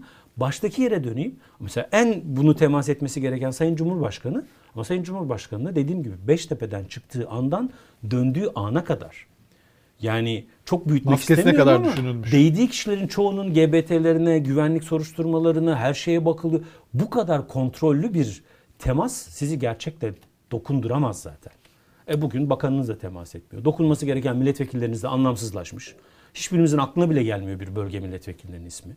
Belki de ben kaçırıyorum. Belediye hani- başkanları burada öne çıktı. benim mesela Çünkü halkla işte daha yoğun Sayın temaslar olduğu Muhittin için. Böcek ondan sonra ki bu arada ben biraz da köşe yazıları için e, Antalya Belediyesi'ni aradım Büyükşehir Belediyesi'ni dedim nasıl gidiyor vesaire filan. E, oradan söylenen de yani biz elimizden hiç zerre kadar bir muhalif bir ton duymadım. Konuştum telefonda. Valla tabii ki herkesin kendi şovu var ama bir sorunla ilgileniyoruz. Onlar ormanlarla daha çok ilgileniyor. Fakat şehir yangınlarında çok tecrübeli olmadıkları için biz şehirlerde onlara yardımcı oluyoruz. Onlar çıktıktan sonra ihtiyaçları e, belirleyebilmek için biz giriyoruz. Şimdi bunu da yapmadığınızda yani belediye başkanının yanına değilsiniz. Milletvekiliniz yok. Geriye bir tane teknokrat bakan kalıyor. Bu sistem çalışmaz. Dünyanın hiçbir yerinde çalışmaz. Ve ne yazık ki de bedelini hep beraber Peki ödüyoruz. bu yangınlar, bu yangındaki devle, devletin, iktidarın e, kötü yönetimi e, iktidarı nasıl etkiler? Yani tabii önümüzdeki dönem görmek lazım. Ee, O bölge tabii AK Parti'nin biraz Antalya, Manavgat, o Torosları dışarıda tutuyorum ama e, çok güçlü olduğu yerler Değil. Nispeten sahil Türkiye kesimi. geneli. Ama tabii Türkiye geneli. Bir de e, onun ötesinde o yangını bu şeye benziyor. Nasıl İstanbul seçimi bütün Türkiye'nin seçimiydi. Bugün m, güneybatımızdaki yangınlar da Türkiye'nin yangını. Evet, Çünkü herkes onu hissediyor. Bir 24 de- saat insanlar bir de kim bunu. ne derse desin bizim ülkemizde yeşil önemlidir. İnsan gider kurak bir arazide bile bir tane kavak fidanı diker.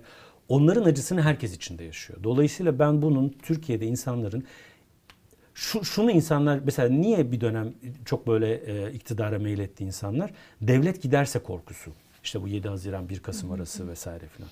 Ve bugün devletin yokluğu bu acizlik hissi merkez sağ seçmeni de çok etkileyecek bir dinamik. Çünkü merkez sağ seçmen için devlet önemli, güç önemli, müdahale edebilmek önemli. Meşru ya da kimi zaman işte biliyorsunuz terörle mücadelede kimi zaman gayrimeşru yol ama bir devlet gücünü görmek merkez sağ seçmen için önemli. Ve bugün bir devlet göremiyor.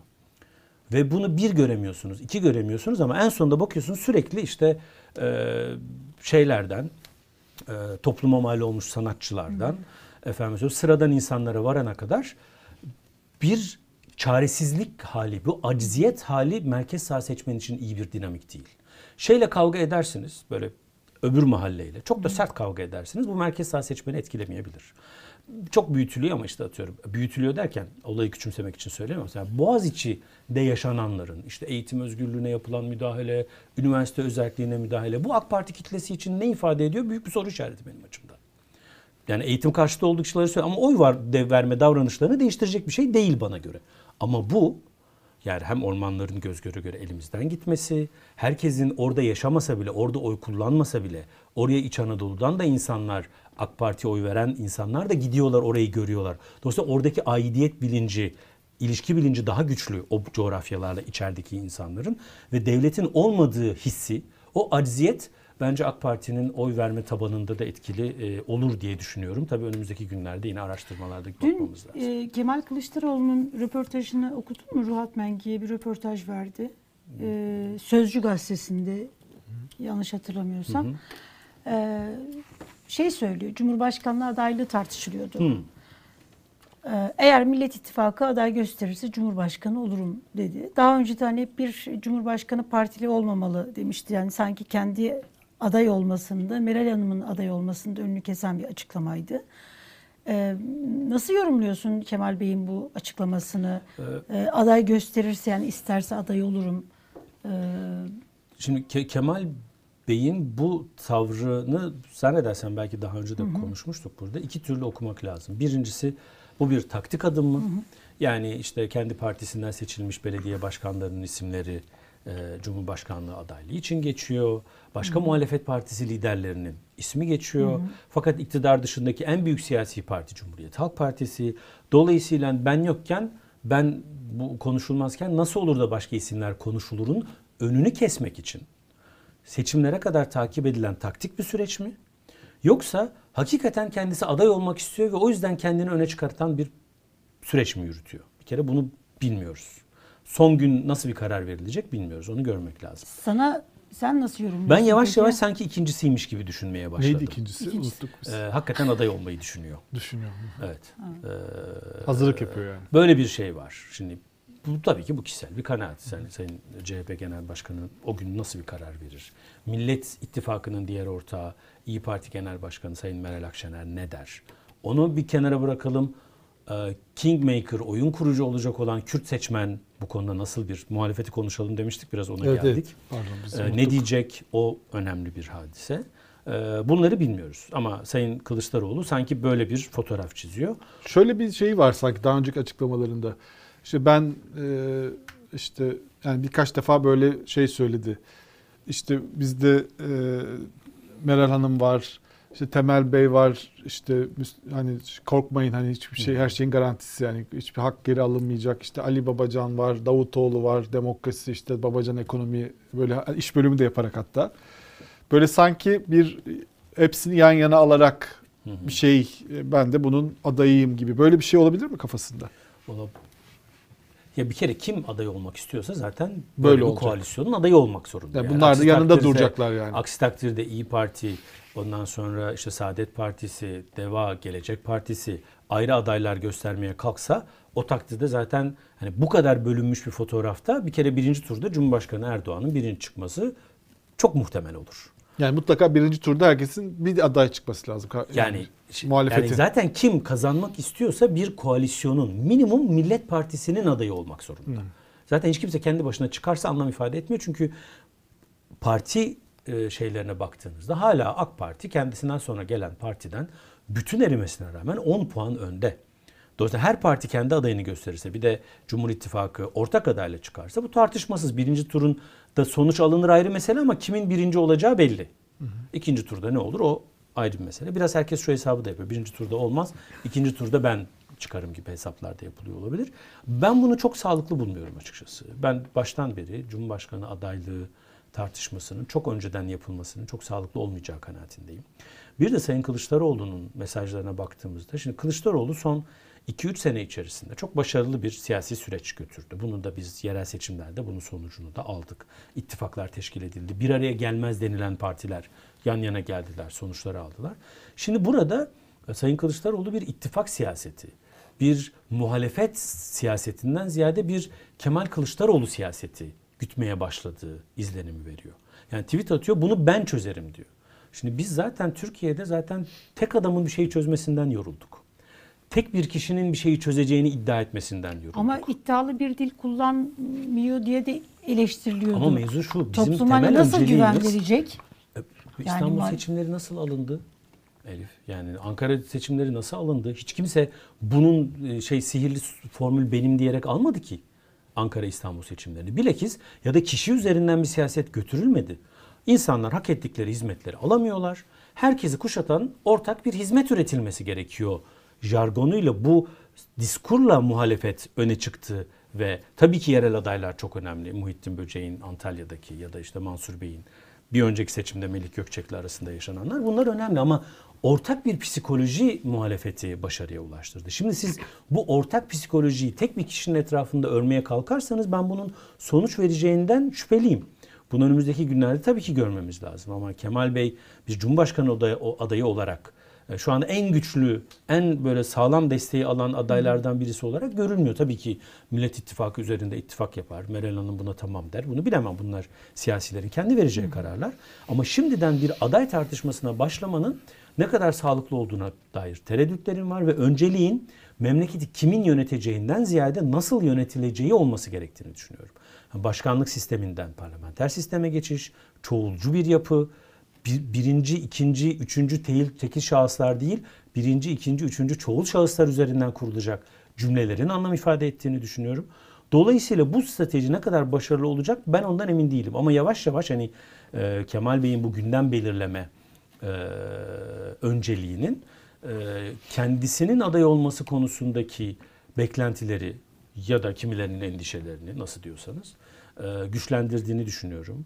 E, mültecilerle ilgili çıkışı ciddi ciddi Türkiye'de bir gündem oluşturdu. Normalde biz bayram öncesinde bu kadar fazla mülteci konusunu tartışmıyorduk. Bu toplumda bir rahatsızlık olmadığı anlamına gelmiyor. Ama gündem başkaydı yani yönetim acziyeti ya da ne bileyim ekonomik problemlerdi. Bütün hepsi bir kenara bırakıldı ve bu konuşuldu. Osman peki şimdi şey var. e, diyorsun ki yani böyle bir düşünen e, kesim var. E, yani düşünenler var. Cumhurbaşkanı adayının şimdi şimdi hemen belirlenmesini doğru bulmuyorum diyorsun. Biraz böyle kamuoyunda toplumda hani Millet İttifakı zaten çok parçalı görünüyor. Yani Cumhur İttifakı daha birbirine kenetli. E, tek pencereden bakıyorlar, sımsıkı bağlılar. E, her gün işte e, böyle sadakat böyle hani birbirlerine e, biz ayrılamay ayrılmayız, devam ediyoruz. Bizde sorun yok açıklamaları ya- yapıyorlar. E, Millet İttifakı'nın bu adaysızlık yani m, Cumhurbaşkanı Erdoğan aday olacağı belliyken yani netken Millet İttifakı'nın e, bir e, adaysız hani aday çıkarmaması e, kamuoyunda ya hala hani adayları yok karar veremiyorlar bunlar ülkeyi nasıl yönetecekler gibi bir böyle algıya sebebiyet vermez mi? Ya da adayın şimdiden net olarak belli olması toplumda daha güven teşkil etmez mi? Şimdi eğer öyle bir şey Sadece varsa aday da- değil diyelim Evet. ki yanında kimlerle beraber hani bir ekip e, olacaksa da e, toplumun kafasını netleştirme konusunda daha iyi, iyi sonuçlar Yok, doğru olabilir. mı? Doğru olabilir. Bilmiyorum soruyorum yani. do- doğru olabilir ya şimdiden güçlü bir e, alternatif adayın etrafında kenetlenildiğinde e, bu aday e, o kimliğini inşa edebilir. Ama bugün o siyasi vasatı yakaladığımız kanaatinde değilim. Bir kere Millet İttifakı Sayın Kemal Kılıçdaroğlu'nun adaylığı konusunda ortak bir kanaat ifade etmiş değil. Yani Meral Hanım burada Evet. kararda da söyledi. Çok da önemli ifadelerdi bu sürecin değişmesi için toz zerresi kadar bile olsa engel olmayacağım dedi. Böyle bir niyet beyanında bulundu. Ama ortak adaylarının kim olduğuna dair biz Millet İttifakı'ndan Cumhur İttifakı ile mukayese ettiğini söylüyorum. Öyle bir ortak ses duymuyoruz. Böyle bir ortak ses yokken Kemal Bey'in öne çıkması bir ittifak siyaseti mi, bir parti ve kişisel siyaset mi? Ve bu asıl insanların aklını karıştırmaz mı sorusu benim zihnimde doğal olarak uyanıyor. Diyelim ki bir belediye başkanı olacak. Peki bu durumda da o belediyede bütün işler o an itibariyle bir cumhurbaşkanlığı adaylığı stratejisi üzerinden belirlenmeye başlanmaz mı? Peki o belediye başkanını seçenler son gün bir karar alınır onu bilmem ama bugün o belediye başkanını cumhurbaşkanı adayı olsun diye mi seçtiler, hizmet almak için mi seçtiler? Daha yerel seçimlere 2-3 sene varken o belediye başkanının birinci önceliğinin cumhurbaşkanlığı adaylığı olması doğru mu yanlış mı? Bütün bunları yan yana koyduğunda üstüne e, Kürt seçmenin haklı endişeleri bir karşılık bulmuyor şu anda muhalefet tabanında. Hala bir ürkeklik var. Cumhurbaşkanı Erdoğan'ın Diyarbakır'a gidip çözüm sürecini sahiplenmekte gösterdiği kadar bile bir cesareti Kürt sorununa sahip olmak konusu, sahiplenme konusunda ben muhalefet partilerinde çok göremiyorum. Peki bu durumda Kürt seçmeni kim ikna edecek? Anlatabiliyor muyum? E şimdi yeni kurulan partiler, Gelecek Partisi, Deva Partisi sürekli arazideler, çalışıyorlar. Toplamları yüzde beş ama hala yollarının olduğunu anlıyorum. Peki onlar daha kendi zihinlerindeki oy oranlarına ulaşmadan, rahatlıkla bir toplamda değil, bireysel olarak herhangi birisi yüzde beşi görmeden böyle bir pazarlığa oturmakta kendilerini avantajlı görürler mi? Görmezler. Şimdi bütün bunlar siyasi realiteler. Ne olsa iyi olur tartışması başka bir şey. Siyasi realitelerin neye izin verdiği başka bir şey. Bu fotoğraf ortadayken bir emri vaki ile şimdiden bir aday belirlenmeye çalışılmasının e, sanki çok sağlıklı olmayacağı kanaatindeyim. Yani hani seçmende de böyle bir ortaklaşma yok. Ama şunu da gördük. Daha önce de seçimlere çok az kala çıkan adaylar, doğru adaylar, doğru birleştirici kimlikler olduğunda bir e, olumlu, muhalefet açısından olumlu, iktidar açısından olumsuz sonuç alabildiler. O yüzden ben muhalefetin stratejisi konusunda soru işaretlerinin cevaplardan daha fazla olduğunu düşünüyorum. Kürt meselesi, partiler arasındaki uyum, yeni kurulan partiler artık yeni yeni diyoruz da bir seneyi geçti. Ee, onlara da belki başka bir şey koymak lazım ya da adlarıyla söylemek lazım. Yani Gelecek ve Deva partileri. Dolayısıyla bu, bu, bu, bu önemli. Bir de iktidardaki bu erime süreci bu süreçlerle devam ederse muhtemeldir ki buradaki oy kaymaları CHP'ye gitmeyecek. HDP'ye de çok gitmeyecek. Çünkü Kürtler nezdinde hala Erdoğan gücünü koruyor. O oy nereye kayacak? O kayan oylar mesela e, Sayın Meral Akşener hedefim %20 dedi. Şu anda oyun kurucu ve son söz sanki Sayın Kemal Kılıçdaroğlu'nun gibi gözüküyor. Peki %20 İyi Parti aldığında bu şu demek. Türkiye'de kurucu iktidar genelde merkez sağdır. Bu bir sonraki seçimde e, İyi Parti'nin güçlenebileceği anlamına gelir. Bu durumda bu sefer son söz kimin olmalı? Ya da AK Parti'den kayan oylar İyi Parti'ye CHP'ye değil ama gelecek ve devaya kayacak olursa ve onlar bir sonraki iktidarın namzetleri haline gelirlerse o zaman kimi? Yani çok fazla soru sorduğumu biliyorum Aday ama da çok az ama Efendim? alternatif de yani bütün alternatifleri sildin. Geriye çok az alternatif kalıyor. Ya ben şöyle söylüyorum. Dediğin doğru. Şey çok rahat bir şeydir gazetecilik. Bürokratlık da çok iyidir danışmanlık. Siz sadece neyin yanlış olacağını söylersiniz. Siyasetçilerin karar alması gerekir. Bu bir kolaycılık farkındayım ama benim kendi kişisel kanaatim burada olması gereken toplumun ortak kesen sorunlar üzerine yoğunlaşmak, sistem değişikliği üzerine yoğunlaşmak, bunu da anlamlı bir şekilde yoğunlaşmak, toplumun elindeki hakları almadan, çünkü bunu dediğinizde. Mesela Cumhurbaşkanı'nı e, halk seçiyordu. Artık halk seçmeyecek? Şimdi vatandaşa verdiğiniz bir hakkı almaktan bahsediyorsunuz. Bizim insanımız o hakkını verme konusunda şeydir. Biraz hasistir yani haklı olarak. Bu sorulara cevap aramayı kimin adayı olacağı üzerinde yoğunlaşmaktan daha önemli buluyorum. O ortaklaşma teşkil edildiğinde mesela güçlendirilmiş parlamenter sisteme geçişle alakalı hazırlıklar yapıldı, projeler bunların üzerinde yoğunlaşıp sorunların nasıl çözüleceğini konuşup bu ortak psikolojiyi çok soyut konuşuyor gibi gözüküyorum ama bence değil.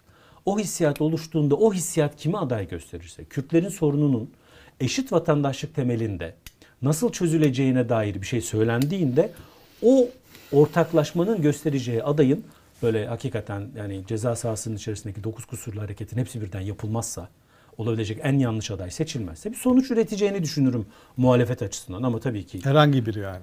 herhangi biri değil, Değil. söyledim. Bence Hayır, şey- yok yani bir sürü çok Özel fazla üretim teorik birisi olması lazım. Teorik- Özel üretim. aday kendisi Yani de önemli ama. Yani bütün bu hazırlıklardan çok daha önemli değil mi? Ben orada e, şimdi e, aday çok önemli. Bizim yaptığımız araştırmalarda ortak adayın kim olacağının çok önemli olduğu ve eğer o ortak aday insanların zihnine gitmezse sandığa gitmeme ihtimalinin olduğunu görüyoruz.